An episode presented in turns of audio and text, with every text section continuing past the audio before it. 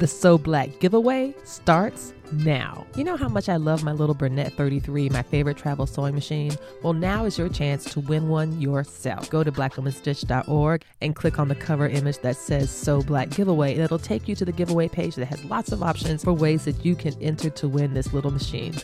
And you know how giveaways work sometimes.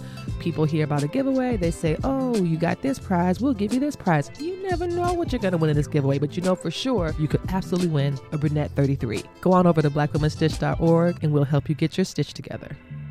Hey friends, hey. We are on the road to QuiltCon. QuiltCon is the Modern Quilt Guild's annual conference, and this year it's being held in Atlanta. And Black Women's Stitch is going. We will be there hosting an affinity space called So Black. But we gotta get there first. And that is what the road to QuiltCon, trains, planes, and automobiles is all about. How are you getting to QuiltCon? Are you flying? Are you driving? Or are you taking the train? Black Women's Stitch is taking the train.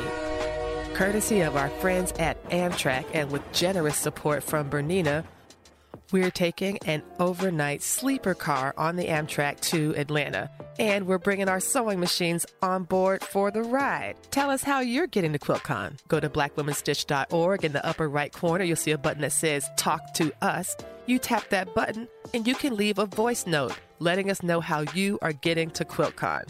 And we might even use it in the podcast or on our social media. So stay tuned for the road to QuiltCon, courtesy of Bernina and our friends at Amtrak.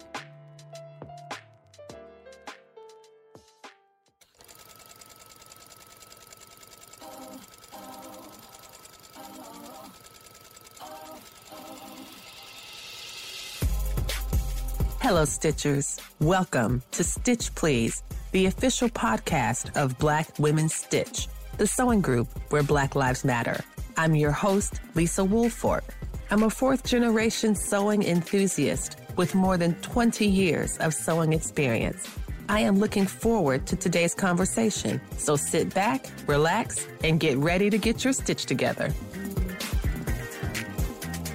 Hello, everybody, and welcome to the Stitch Please podcast. I'm your host, Lisa Woolfork, and as I say every week, this is a very special episode because this episode is us doing y'all a favor. Because I am here with Sandra Lee from Sandra Lee Design, and Sandra Lee Chandler is a hoot. And I can tell y'all right now, we have been talking for an hour and thirty-eight minutes. And then I decided, you know what we should do, girl? Let's do this interview real quick. We could keep talking after we've had the interview because we were having a kiki, let me tell you. And so welcome so much, Sandra Lee Chandler. Thank you so much for joining us. Welcome to the Stitch Please podcast. Oh, well, just thank you for even asking me to talk about my favorite subject, fabric and textiles. I am so glad. I am so glad you are here. And let me tell you something, y'all. One thing I love about the podcast is that it gives me a chance to talk to some of the most amazing and interesting people on the planet. If you don't know anything about me, you know I'm really proud of my over twenty years of sewing experience. But really, the my twenty years of sewing experience maxes out at about twenty-eight years. The person I am talking to, however, has about forty years of experience, which is kind of like twice mine. And she's not even that much older than I am. So if you are a Patreon supporter, you get to have this benefit of looking at us. Because I tell you, we look amazing. And when I tell you that Sandra Lee is apparently ten years older than I am, I say, thank you so much, sis, for being a possibility model, because when I get to your years, I want to look exactly like that. So, well, thank you. Welcome, Sandra. Welcome, welcome, welcome. Sandra, let's get started with talking about your sewing story, how you got started. You had a really great teacher when you were like seven years old, and then this kind of took you into your sewing journey. Tell us about her. So basically what happened to me is I was a new transplant to Orange County, California from Los Angeles. And it was my first experience being in public schools, coming from Catholic schools. I was very timid and shy, and I was a minority. I think they had three other African Americans in my whole middle school. And I went to seventh grade home economics. I came from a home where my mother and father were nerds. We weren't artsy. When I think back, my home economics teacher was just like everybody else's home economics teacher. She had a very short, boyish type cut hairstyle. She wore clothing that the perception was of an older person. Okay. She was very rules driven, very dry, very black and white, little patience, kind of screamed or yelled at a higher pitch than necessary. She sounds charming. She sounds really oh, charming. Right. Like I said, I moved to the Orange County, the burbs. Well, in the burbs, the wives didn't work. My mom worked because we weren't from the burbs. So Audrey went to work every day. So their mothers baked cookies and all this stuff. Well, I didn't have that. My mother has never baked cookies, ever. And she's mm. eighty-three years old. My mother did make cakes, but they were boxed. Okay. Which is nothing wrong with that, but that wasn't my reality. That's not her strength. That's not something that she enjoyed or was interested in. And she tells you, like, she goes, I don't like yeah. cooking. You know? Yeah, that's right. So when I walked into the classroom, when I look back now, I think one of the reasons why the teacher liked me was because I was not raising my hands all the time saying, my mother told me to do it this way. Oh my gosh, I was yes. the person that walked in the room, and if she said, jump, I said, how high?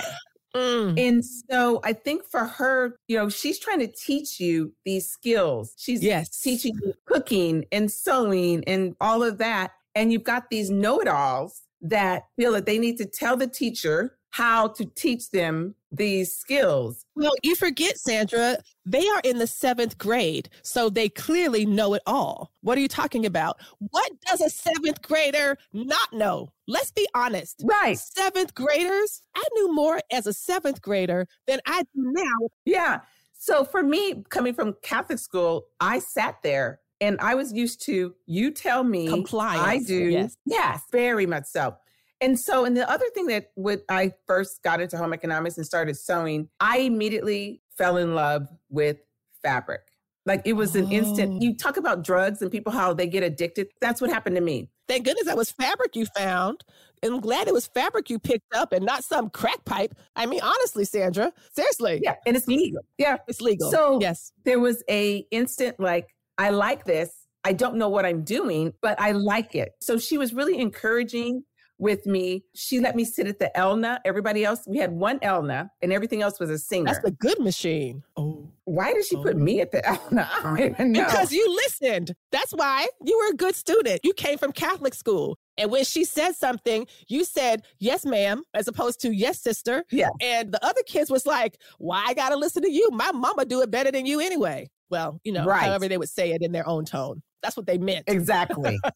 So from there, at the same time, I was gifted a quilting class. My mother's best friend had gone to a fundraiser and she won, you know, it was a silent auction type thing. And she knew that I was in sewing and she gifted me quilting classes. And we had a quilting shop, a very phenomenal quilt shop in my neighborhood. In fact, I could walk to it.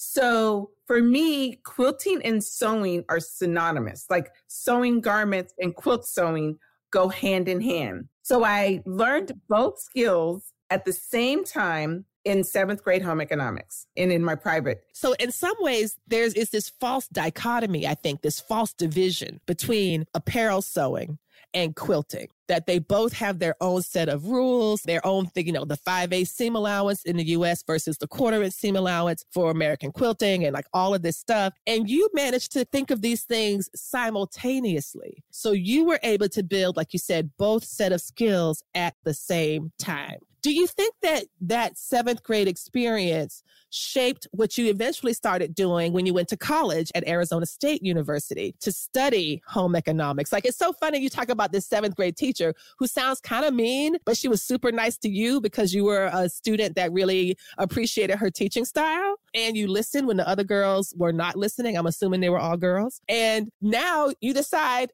I would like to devote my undergraduate education to this topic. How did you get there? Again, my parents were educated. They had both gone to college, but as adults. You know, my father went into the military and then got a G I Bill because he knew that's the only way oh. he could go to college. He was a graduate of Prairie View undergrad. And my mother oh, went as an adult, was a teacher. And so when it came to high school, they said, you're going to go to college, but they didn't know what I needed to do to get there. And so I was able to follow the group of students that I knew were on the college track. So when they signed up for S A T, I signed up for S A T. When they did X Y Z, I did, you know, whatever it was.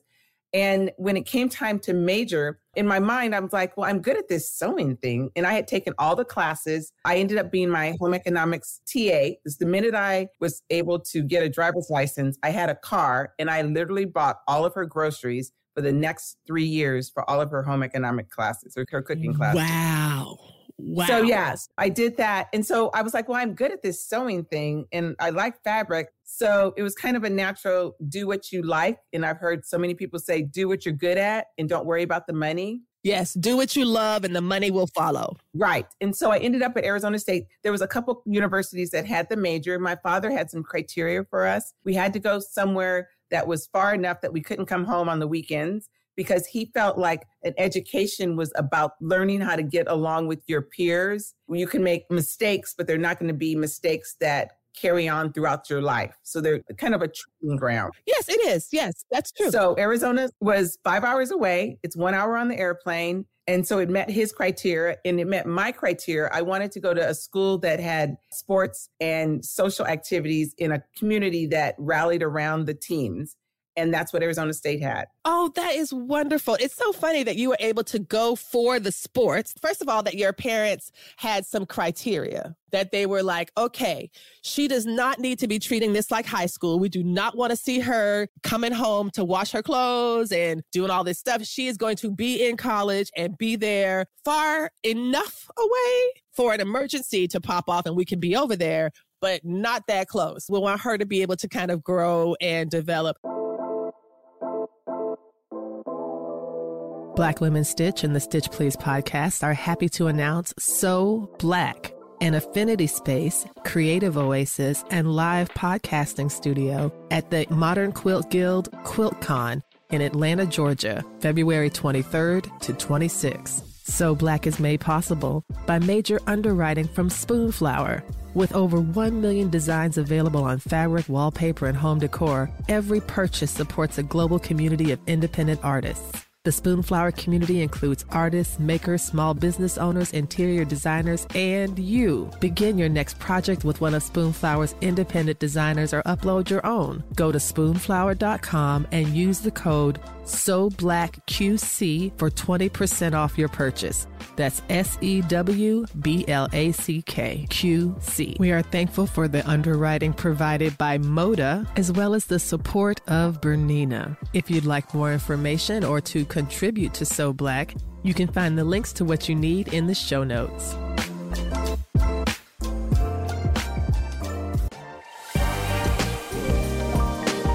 The So Black Sewing Show closes the gap between apparel sewing and quilting fabric. We are focusing on the fabrics of Black surface pattern designers E. Bond, Jen Hewitt, Rashida Coleman-Hale, and Janine LaCour. And thanks to our friends at Spoonflower, you can sew black right along with us. Go to Spoonflower and enter the code S E W B L A C K, that's So Black Q C, for twenty percent off, or visit crimson tate dot com using So Black Q C for ten percent off. Follow the hashtag SoBlackQC and we'll help you get your stitch together.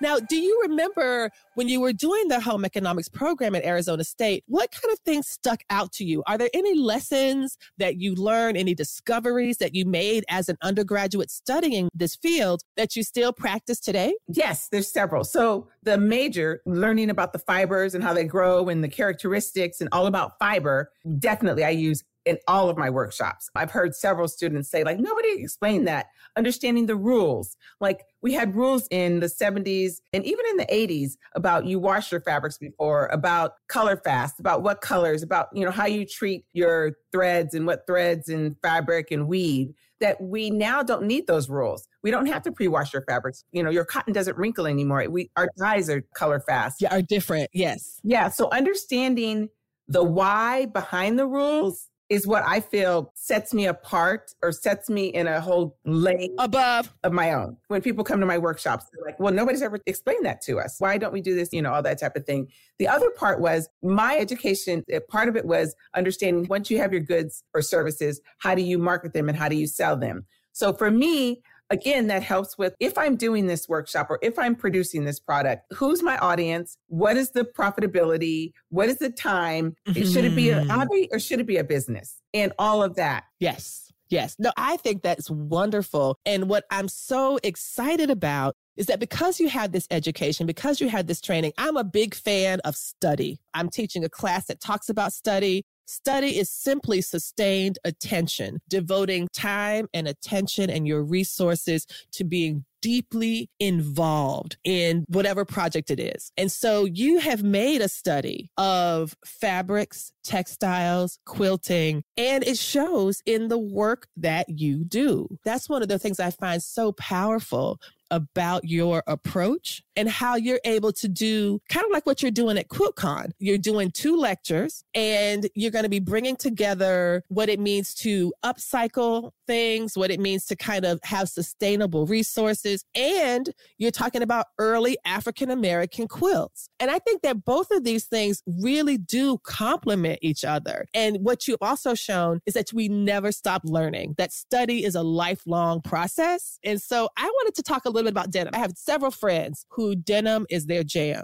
Denim is their primary fabric. If the choice is between denim and something else, denim will be the choice. And so let's talk about denim and the beauty of denim, the power of indigo. Catherine McKinley has a book that she's written and it's called Indigo, the Color That Changed the World, or the Color That Fascinated the World, something like that. When we think about things like salt, you know, that salt changed the world. Salt changed the world. It absolutely did. Just salt. The selling of salt, the curation of salt. Salt was a currency. People would trade salt for money, et cetera, et cetera. And something that we learned with Catherine McKinley's work is that indigo was similar, right? And you tell us about this. Talk about indigo and its relation to denim and indigo, which people just think, oh, that's just blue. And it's like, no, no, no. It's not just blue. It's something else. Tell us a little bit about indigo and why it's so important. So when I started my research, I looked back at the indigo, the plant itself, and it started talking about before Christ's days, before Jesus was on the earth. And they talked about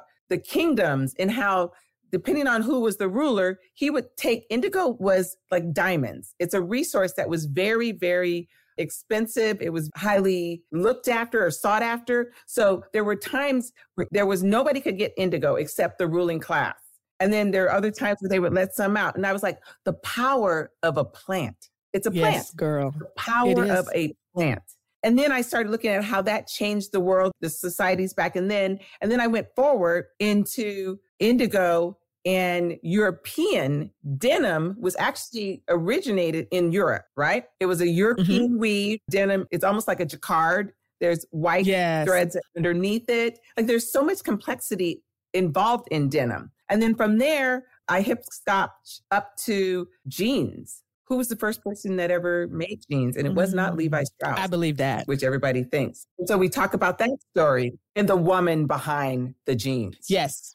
Mm-hmm. Gotta come to my lecture. You'll find about the woman behind the jeans. Yep, that tracks. Listen, y'all, she's giving two lectures. She's got one on Thursday, one on Friday, the weekend of QuiltCon. So the denim one is on Thursday, right? The yes. denim one is on Thursday. And on Friday, you're talking about early African-American quilts, which is like, I'm so excited. I have some things that I'm doing at QuiltCon and they conflict with other things that I also want to see at QuiltCon. So there are some times when I'm either giving interviews in the So Black space or I'm taking a class. I've signed up for a couple classes. And so it's not possible to get to everything.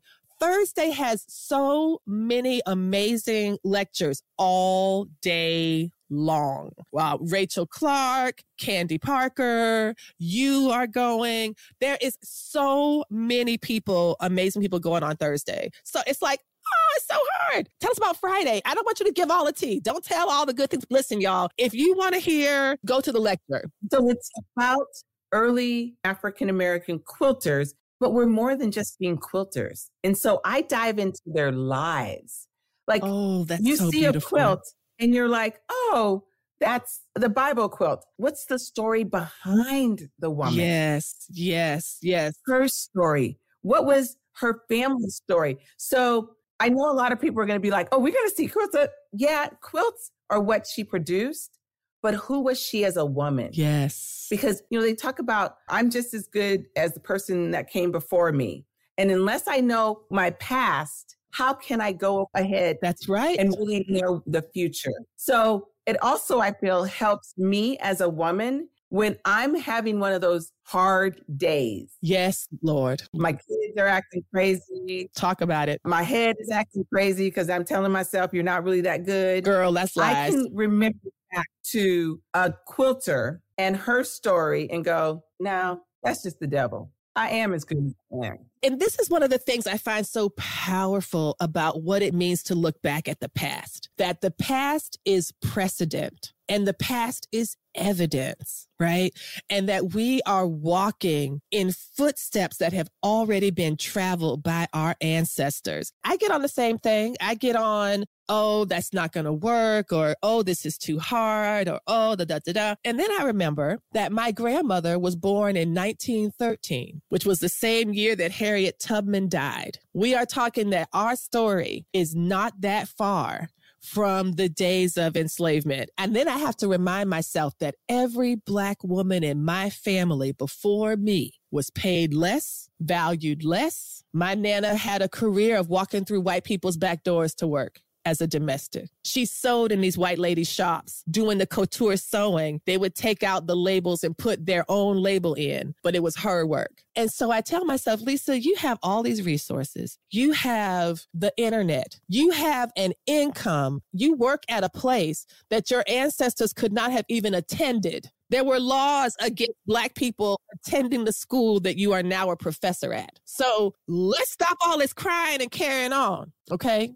And remember where you came from. Yeah, and I think for me, it's an inner mindset. So for instance, I have had opportunities where companies would reach out to me and say, hey, Sandra, what do you need? We'd like to give it to you. And I would be like, oh, but whatever you want to give me. Because in my mind, I'm thinking I had to dig deep and go, it's not that I can't afford to get or have what they have. They're saying because of your hard work, because of your ability to influence others, because of you, we value you and we want to be associated with you. Yes, they do. I had to change how I looked at getting things or services versus, oh, they think I can't afford it. So for instance, Singer, last year for Black History Month, they were giving out sewing machines to some makers. And I was contacted. They said, hey, we'd love to give you a sewing machine. I said, oh, okay, cool. I can always use a sewing machine, you know, help with workshops. I love doing workshops in the community with people. And I thought,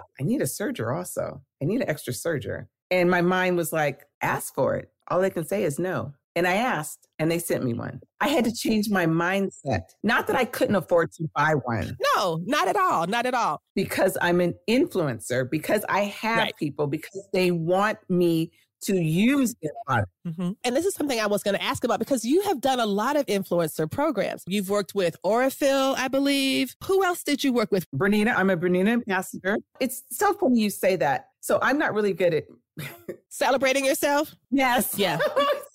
Because I was raised with that mom that was like, be humble. You're no better than anybody else. Humble is not for Black women. That's my phrase. Humble is not for Black women. Black women have been too humiliated throughout our history. We owe flex. Our grandmothers were told to be humbled. Our grandmothers were forced by law to be humble. We get to shine. And I'm a shine, baby. I'm a shine. And you are too. And I'm going to show my light on you too. Okay. So, I mean, I've been very fortunate. Hoffman Fabrics, Aaron works at Hoffman Fabrics. And I met him in Houston. And I was talking to him actually about his tattoos. I have two young boys at the time. And I was like, yeah, my boys want tattoos. So now tell me about these tattoos. And I was trying to get educated on the... And I walked away from there. And I remember him reaching out to me and saying, like, what fabrics do you want? And this is early when I was actually started teaching outside of my community. And I was like, what fabrics do I want? Well, how much are you going to give me? Like, can I have a couple yards? Like, you know, can I have two yards? Maybe three, you know? Like, look, girl, this fabric is not indigo. They got plenty of this fabric. And literally, no matter what, they have sponsored me all the way through. Hoffman does not give me any restrictions. They are like, what do you need? Let us do what you want. I'm so glad. There's no limitations. So I'd say that to say that we as Black women have to, like you said, understand our value. I work at my craft. You work at your craft. I work at my craft every single day because I enjoy it, because I want to work at it. But also, when you're afforded certain niceties, to be humble, but to say thank you. And yes, of course, speak what you need. Because if I don't speak to what I need or want, then I will never get what I need or want. How will they know? How will they know? And like my sister's always reminding me, you have not because you ask not. And so I have started asking, and my terms are very clear. Sometimes, like for a project, it's useful to have goods and in-kind services, and sometimes I just need money. I'm happy to say that. I'm absolutely happy to say that.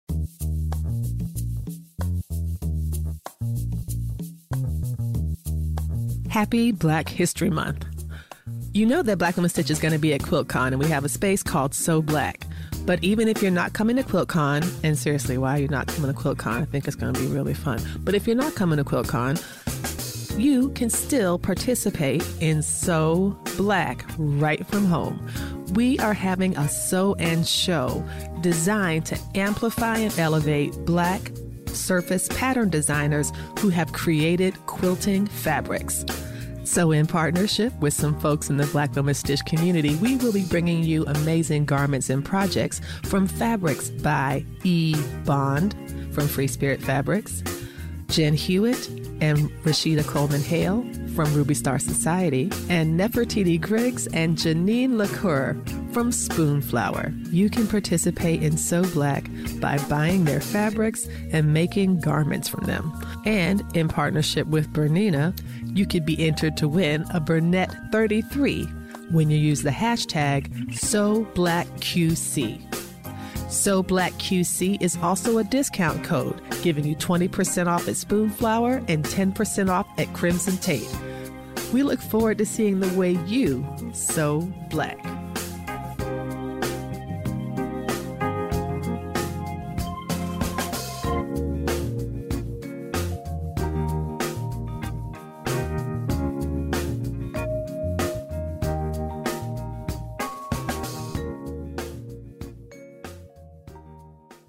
So I am excited also because you are planning to do some fun sewing for QuiltCon, and you're going to come to the So Black space. The So Black space, I am so excited for this. It's our very first time doing anything like this. The M Q G has been very supportive. I'm really excited for the space. We've got great sponsorship. That's what I'm looking forward to for QuiltCon. I'm looking forward to some of the classes I'm going to take. I'm looking forward to the quilts. I'm looking forward to the shopping. Shopping is probably like closer to the number one spot than it should be because I have money saved up.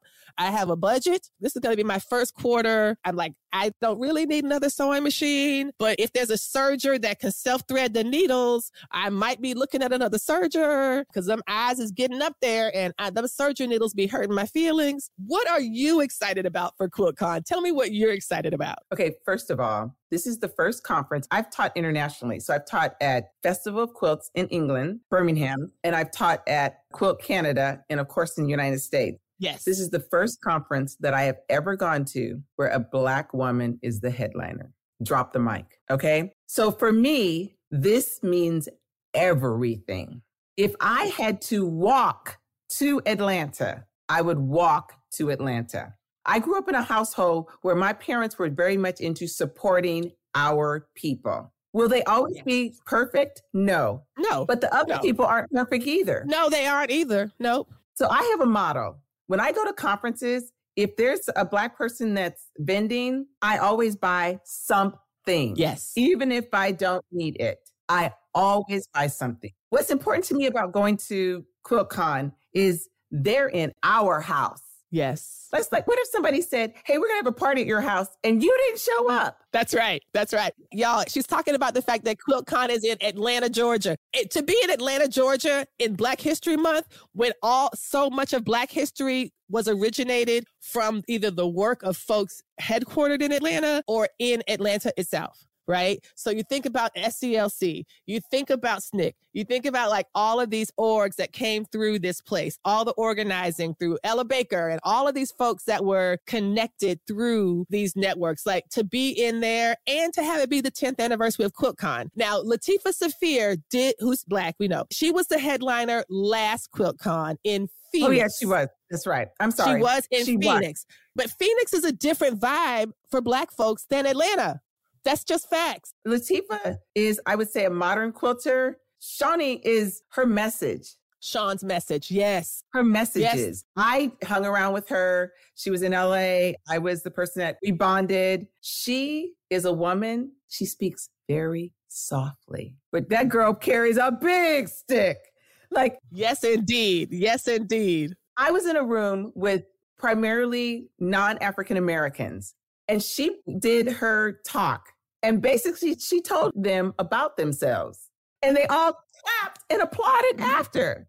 I was like, girl, you get it. Get it. Get it. She is unapologetically a Black woman. Yes. And that means something. If I, as an African-American woman, if I can go to other concerts, if I can go to whatever else I spend my money on, and I can't budget to spend my money to show up for another one of my colleagues. No, that's facts. That's absolutely facts. Because showing up is like the first step in solidarity. Yes. Just show up. You don't have to do anything. You don't have to even hold a sign or anything. Just be there. Just be there. I would love it if we show up. So showing up is one thing. Yes. Showing out is another. So it's Black History Month, right? That's right. It so is. So we all know Target has all the Black clothes. Target has some great stuff. I got a baseball hat that has a Black Power sign on it. We need to show up. I'm going to wear things that yes. speak to who I am as a like, Black woman. I love what you have on right now. Racism has no home here. Is that what it says? So like, yeah, that exactly. Like they say, say it with your chest, right? Yeah, I don't have to say nothing. And it's funny. Exactly. So for QuiltCon, my whole thing is whoever can get there, show up. I know when I'm at conferences, I speak to every Black person, every Black Same. person. Same. And then I ask, now, where are you from? So who are your people? Because that's what I said. Who are your people? Maybe your people know my people. I mean, I don't know about you, but I feel like it's Christmas in February. Yeah. The twenty-second, yeah. twenty-third, twenty-fourth, it's going to be Christmas. It's going down. Oh, I am so excited. I am so excited. And there's so much Black excellence already in Atlanta, just in the city itself, but also the QuiltCon program. We got four Black vendors. We've got like ten, I think, Black teachers or lecturers. There's a substantial list. And then there's other folks who are just going to be coming to hang out. And it's so wonderful. Like I was making a list because this is something that I would do as part of centering Black women, girls, and femmes in sewing and at the QuiltCon as well. So I made a list of all the Black participants that I knew of, either from the QuiltCon program, mostly from the QuiltCon program, but also some from other folks who are like, oh yeah, I'm coming, I'm coming, I'm coming. And it looks like it's going to be a really great time. So I am looking forward to it. I really am. Even though it's going to be a lot of work for me, because I will be recording episodes and stuff, but I do plan to have fun too. I absolutely plan to have fun too. And I'm also looking forward to meeting in real life because y'all, we are clearly friends. This little thirty minute conversation you're hearing is really the tip of the iceberg. We done talked about so much stuff already. Y'all missed it. Sorry. But that's okay. We'll see you at QuiltCon, and especially in the space that is for Black women, where we can literally talk and not have to worry about whispering. We can talk. No, exactly. This is a no whisper space. And so that's what's going to be exciting about QuiltCon. The fact that we all love and appreciate fiber. You don't have to be a quilter either to go to QuiltCon. No, not at all. Not at all. Mm-mm. You can just be, I just want to be. Yeah. This is what the affinity space is for. It is to be. It is just for Black folks to be. Black men, Black women, Black queers, Black femmes, Black everybody, everybody Black. That is what the So Black Affinity Space is centering and celebrating. And so I'm so excited that you're excited about it and that you're going to come. Yeah, I'm going to be there. And also, we need to make sure, um, I'd love it when, if you know something that's happening, please hit one of us up, your, our social media. If you know of a group that's gathering somewhere, we need to keep the communication lines open so that we know what's happening. So we can hang out. So we can find each other, right. uh, which is one of the great things people like to do at conferences. And also this being like one of the first, maybe more populated in-person events since things are starting to thaw out a little bit. And I'm still very COVID cautious. I still wear a mask, even though I'm all vaccinated and everything. I still am cautious about that because I do not want to get sick. I don't want it. I'm going to be doing that. But people are still willing to travel and to move around and to kind of hang out and to connect. And I think there's something about the energy of in real life connection that is really hard to replicate online. You know, it's hard to replicate that. So the idea of being able to go and sit and listen to you talk about early African-American quilters in an audience and see the slides and learn the things that I didn't know. Those are the kind of things that I'm really, really excited about. I'm going to ask you one last question, and it is a question that I ask everyone on the Stitch Please podcast. The slogan, she's surprised now because I didn't tell her this part. The slogan of the Stitch Please podcast is that we will help you get your stitch together. What is your advice? What advice would you offer us to help us get our stitch together? And this could be for anything. It could be for just in life in general. It could be for our creative lives. It could be for anything to help us get our stitch together. I say just do it. Get it done. My students know good enough. It's good enough. If you're able to get through whatever you're doing, just get it done. And I'm not saying sloppy, but don't major in the minors. Live in the moment. Get her done. And then the next project you can get better at, or the next whatever you're doing, use that original situation as a foundation, but get her done.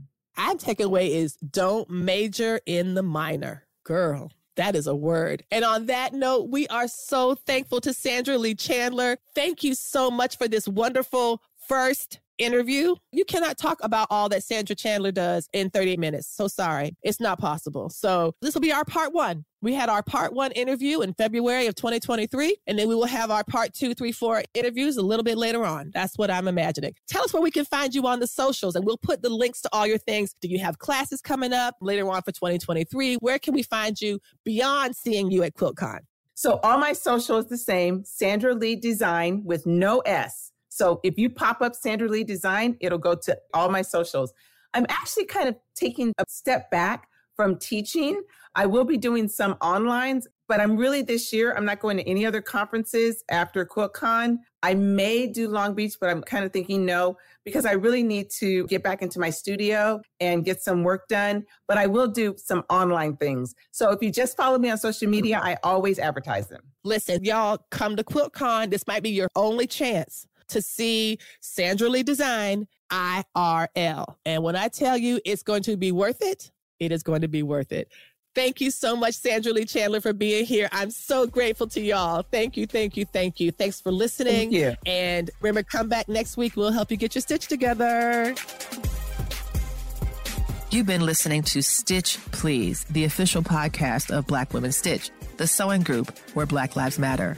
We appreciate you joining us this week and every week for stories that center Black women, girls, and femmes in sewing. We invite you to join the Black Women's Stitch Patreon community with giving levels beginning at five dollars a month. Your contributions help us bring the Stitch Please podcast to you every week. Thank you for listening. Thank you for your support. And come back next week and we'll help you get your stitch together.